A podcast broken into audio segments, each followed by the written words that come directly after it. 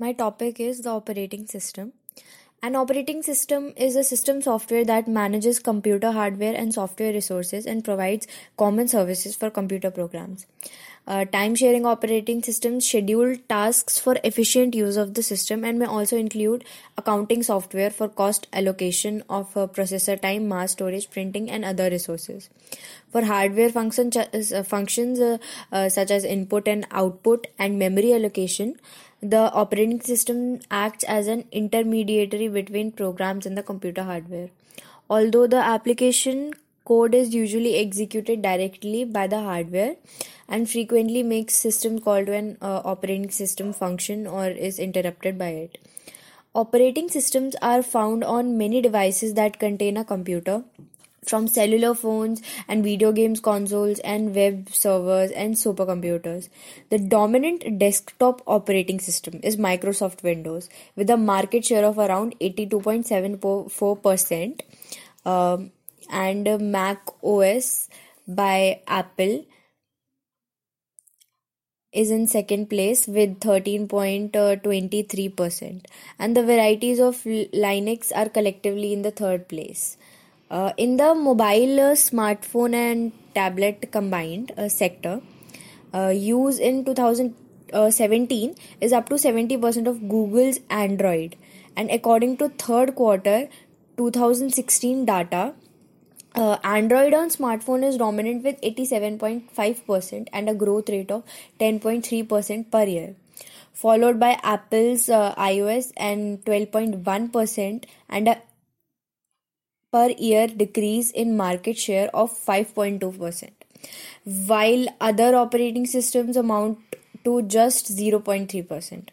Linux distributors are dominant in the server and supercomputing sectors. Other specialized classes of operating systems, such as embedded and real time systems, exist for many applications. Uh, now the types of operating systems we have uh, is a single multitasking a single tasking systems can only run one program at a time while a multitasking operate, operating systems allows more than one program to be running in uh, concurrency this is achieved by time sharing um, the second is single and multi-user. Single-user operating systems have no facilities to distinguish users, but may allow multiple programs to run in tandem. A multi-user operating systems extends the basic concept of multitasking with facilities that identify identify processes and resources such as disk space belonging to multiple users, etc.